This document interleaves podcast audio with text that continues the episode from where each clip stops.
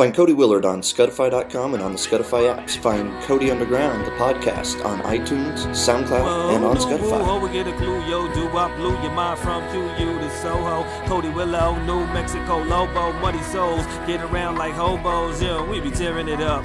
And you gon' get it how you giving it up. You gon' give it while you giving it up. And live, live, living while you living it up. See, I thought I was rich till I got rich and found out how rich rich can get.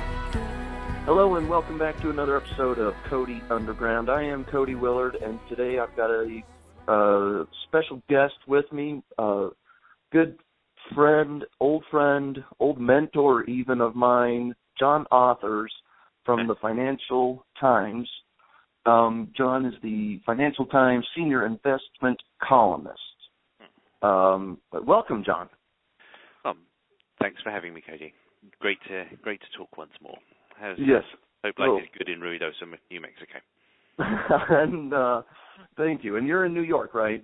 I'm back in New York. I've I've shuttled across uh, the Atlantic between uh, New York and London um, fairly regularly for the last 15 years or so. I, I, I think I'm in I think I'm in New York for good now.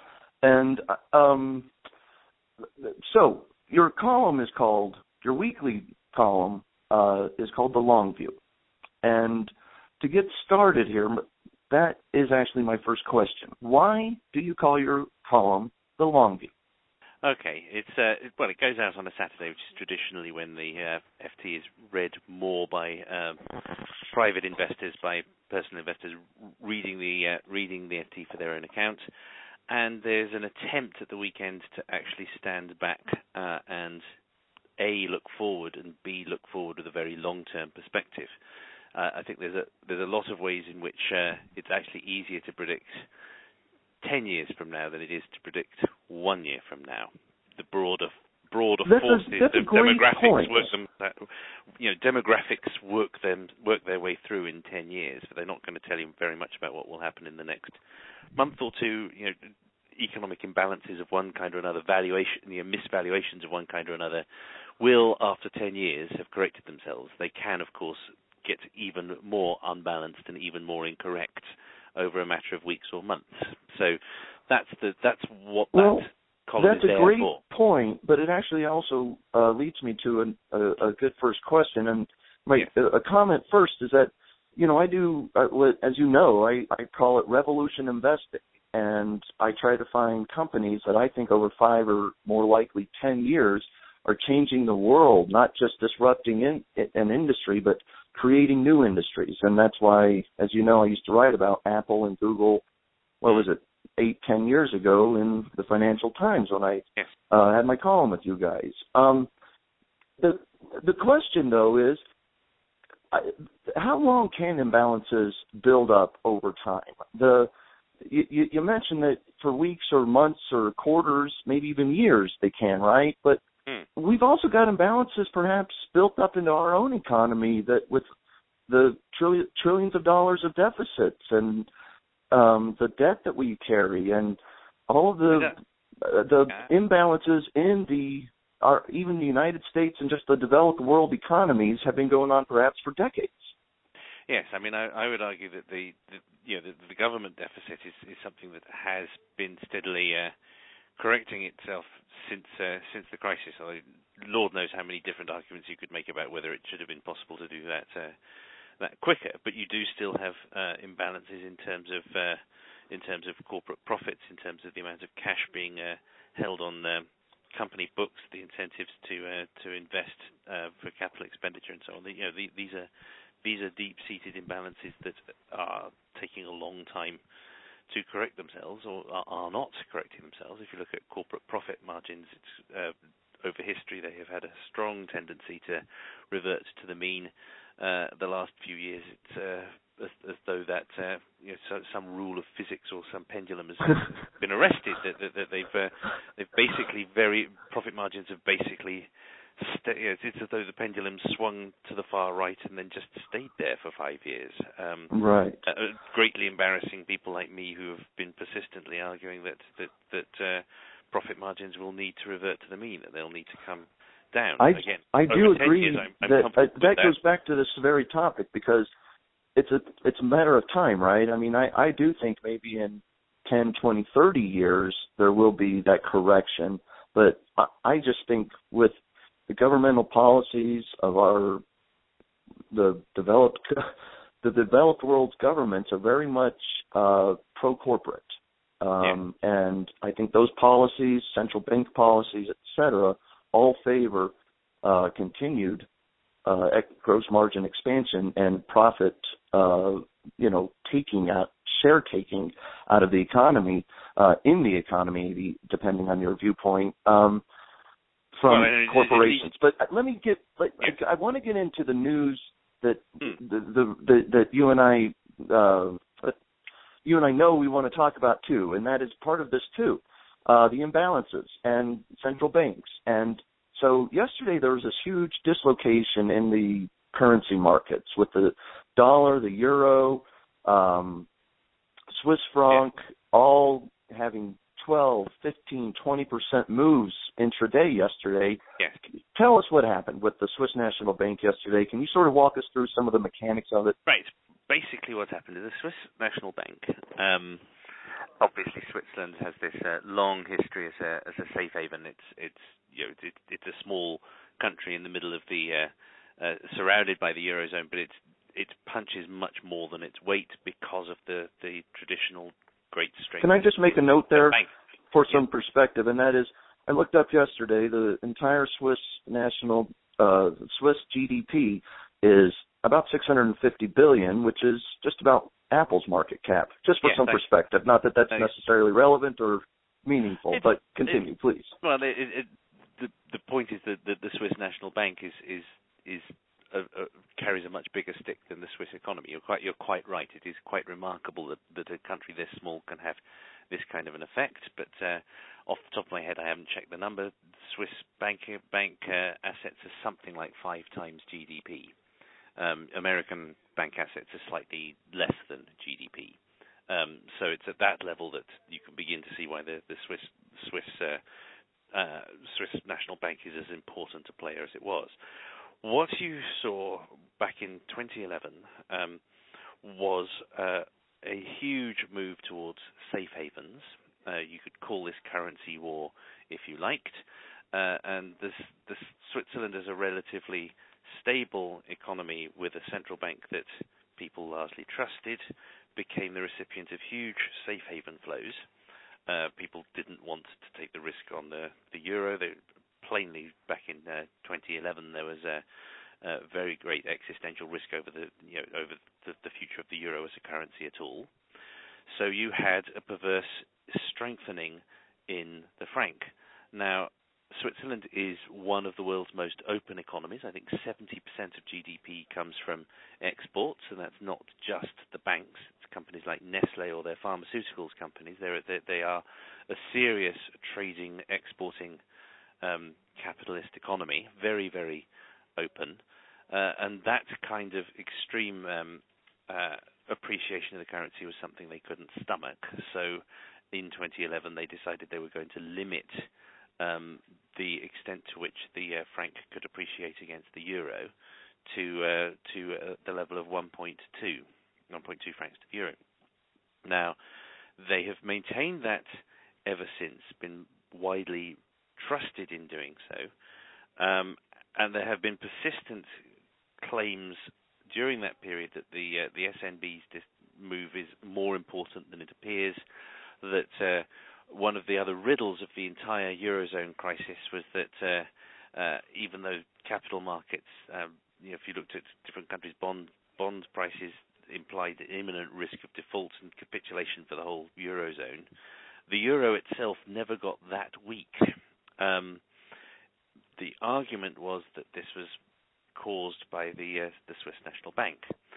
We now reach the point where the ECB and, and caused by, and when you say caused by, you're saying the Swiss National Bank is out there literally using Swiss franc to buy euros in an open force. market in order to prop up the euro yes. versus their own currency, and that Correct. buying power on the euro translates at least somewhat into propping it up versus other currencies because it's yes. a it is a constant um, flow of purchasing and taking off of euros from the open market and putting them in the Swiss National Bank vault. Correct, and and and the Swiss National Bank is because it was buying at such an enormous rate, then got into very controversial, very interesting moves. So they they started diversifying into equities and uh, all kinds of very interesting moves to to uh, to diversify. Speaking of which, gives them so big.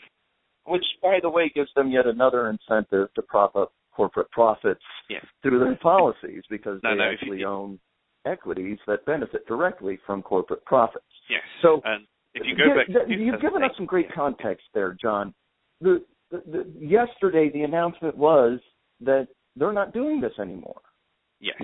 Now. And why? What's what was the what is the motivation? Why now? Well, my one strong suspicion is that it's because everybody assumes that the ECB is now ready to start expanding its own balance sheet. Euro, the eurozone appears to be lapsing into outright deflation. Uh, the ECB is the uh, obviously the modern day successor of the of the Bundesbank, uh, has dislike of inflation deep within its genes, which is why it's allowed um, deflation to, appear, to occur, why it's tried to be uh, much less aggressive in, in, terms of loose monetary policy than other central banks. Now reached the point where uh, it, it, will be a very major surprise next week if we don't get something in the form of uh, of uh, QE of, of buying government bonds by the ECB. I got to ask there. I, yeah. the, the, the deflation.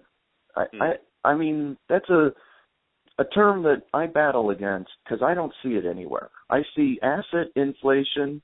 I see inflation in meat and at the grocery store, at the supply store, at the hardware store.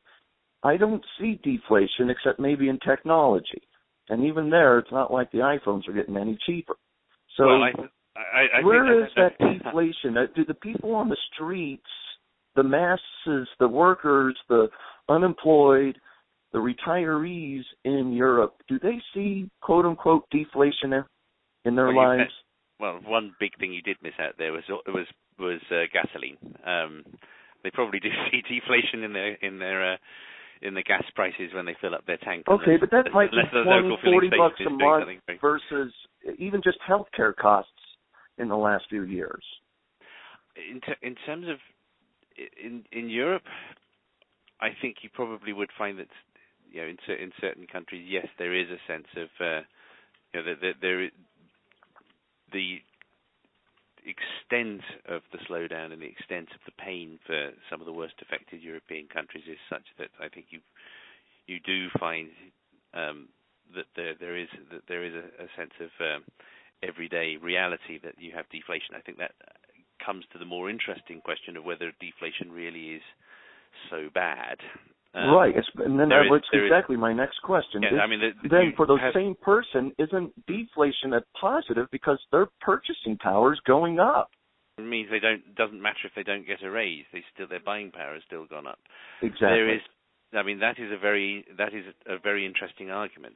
If you look recently at the case of certainly deflation tends to be a symptom of when things are horribly wrong with the economy. As a symptom, it's unusual to have deflation unless something is badly wrong. You know, look at 1930s USA for for an obvious example. Um, I, have seen arguments against that though, where technology-driven, say, uh, the, the Industrial Revolution caused deflation because it made everything cheaper to steel, buildings, materials, everything dropped in price because volumes spiked. Mm. I mean, if you want to, well, if you want the other fascinating example is Japan, um, which has been in in and out of deflation, but in generally deflationary uh, environment for getting on for a quarter of a century now. Now, you could certainly say um, that the phenomenon of deflation means if you think that prices are going to go lower, then you're more likely to defer purchases now, and you get into a, a vicious circle of lower economic activity. You can that is uh, it's like everything in economics. It's very difficult to do a controlled experiment. That is the argument that once you get into deflation, it it, it permanently inhibits economic activity. That said, um, Japan is not like 1930s the US. There are demographic reasons why its economy would be getting smaller because the country is getting older, uh, and even if the, even if growth has uh, has gone away, we're not talking about a disastrous situation in um, in Japan. I mean, at this point, they are now very aggressively attempting to get out of deflation. But I I do think as as we're getting closer to uh, to um, deflation showing up on the dial, a, long period when um, Ben Bernanke is obviously uh, passionately whatever you think of uh, of him as a person, it's obvious that he strongly, as an academic economist, believes that deflation is a bad thing, that it will inhibit activity in its own right, that it's not merely a symptom of a problem, that it can cause a problem, and and he is, you know, the, the Fed has plainly acted on the belief that deflation in its own right is a is a bad thing and something. Yeah, explicitly even. I mean, yeah. that's one of the few things I actually believe when they say it. Oh, um, oh no, no, he he. no, the, the, the, John, there's, there's, other conversations you can have, but that's plainly something that's uh, that, that he genuinely believes. Right, right. Genuinely so, trying to act on.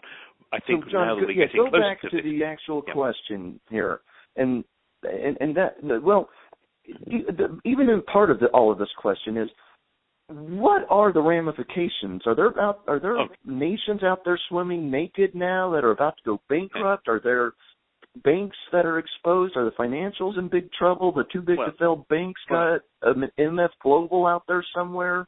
Oh well, as we as we as we're talking, there are quite a number of um, medium-sized brokers that, are, that appear to have gone out of business just over overnight. This is removing the removing the, the, the, the, cap or the ceiling or whatever you want to call it was absolutely not what anybody expected. The SNB had been saying as recently as last week that it was that the the, the, the ceiling was was there to stay, um, and so you know the headlines to, today are that, that we've seen brokers in London and Hong Kong actively you know go bust, describe themselves as insolvent within 24 hours. Um, there's there's stress for, for, for brokerages here in the in New York. I mean, we're talking about companies with a market value of you know around a billion, so certainly not huge, systemically important uh, in, entities, but also certainly not nothing. These these are these are real real companies with with. But uh, how sure how sure the, there's not a London whale out there that's been carrying the Swiss franc carry trade, and I'm not going to explain to everybody what that type of carry stuff trade. is per se, but playing currency games and got caught with huge exposure, levered 50 to 1 for all we know, and there's a major bank out there. I'm, I'm not saying that. I'm asking, how do we know that's not out there? We, we do not know that, and many people fear that there probably is one somewhere out there. Um, in terms of, do I at this moment know who, who it is? No. Uh, We're not breaking that news today on Cody Underground.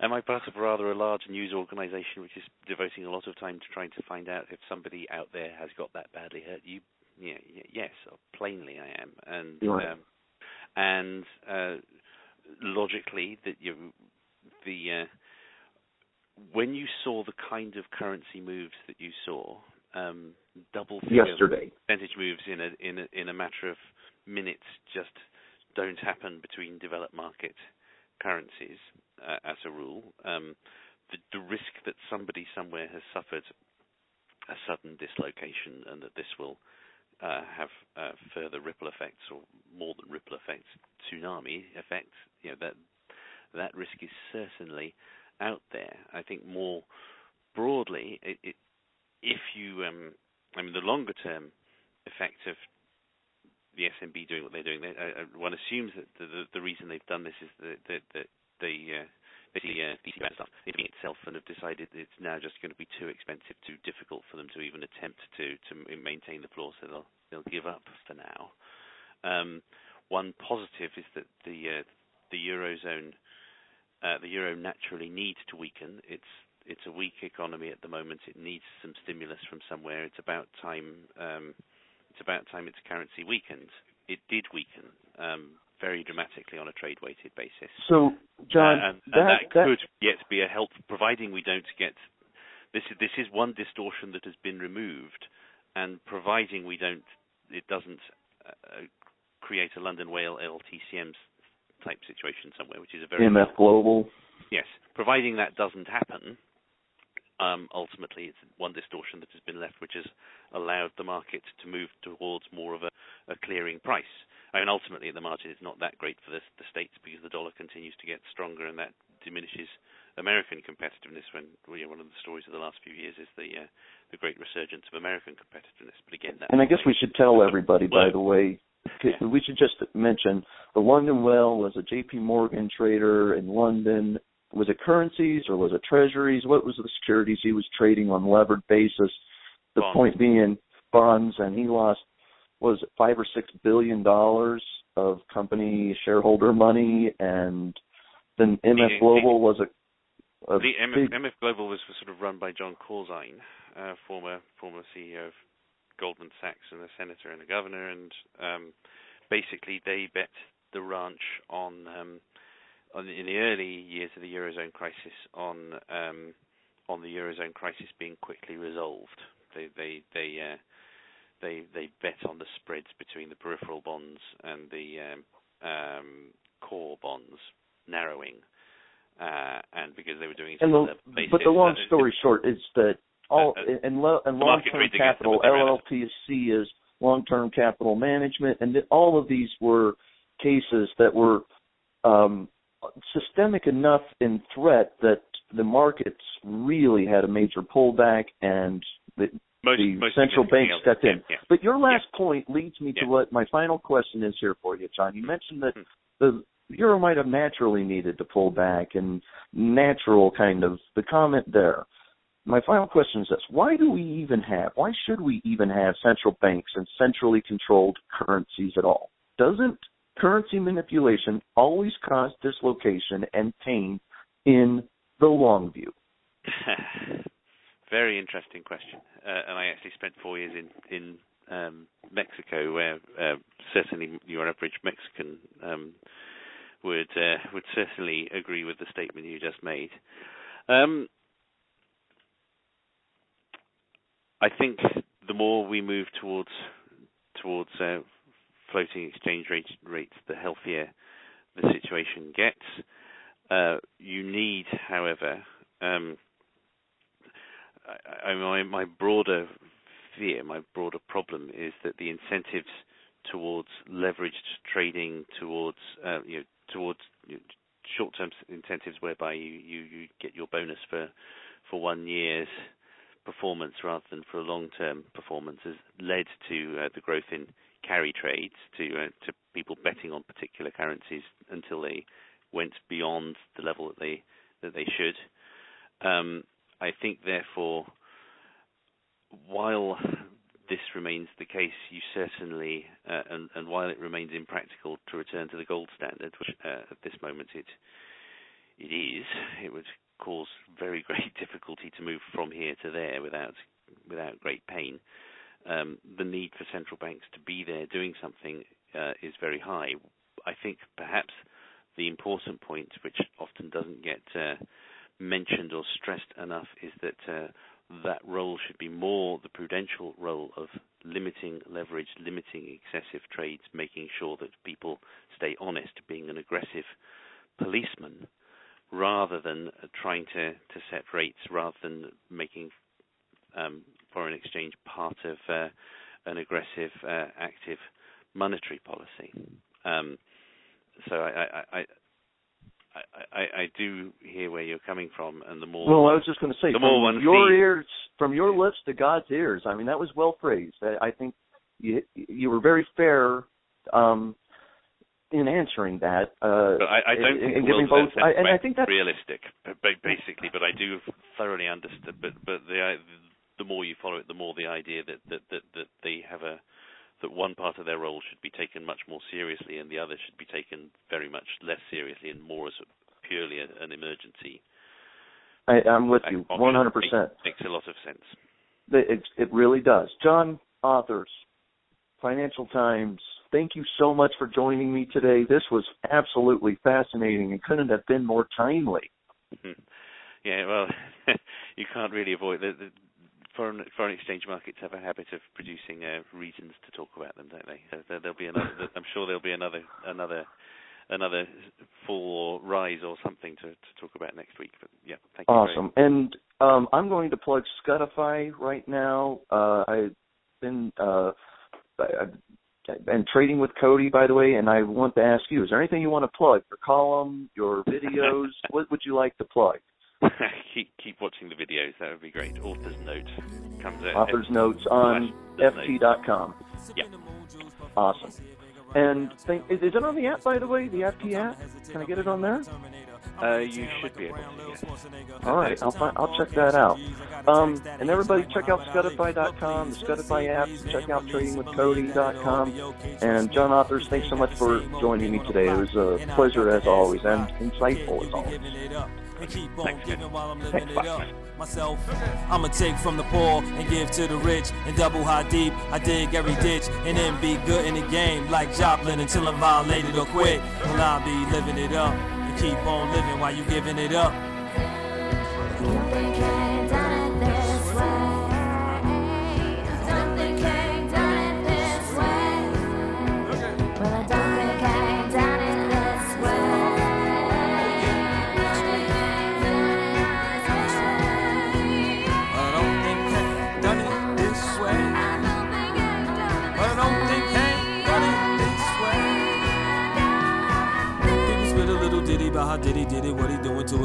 His about the way he living. Take a hit, make a hit, keep a tunnel vision. Sign a deal with the feds, go to music prison. Who believe you a profit when you and your music sells advertisements profits?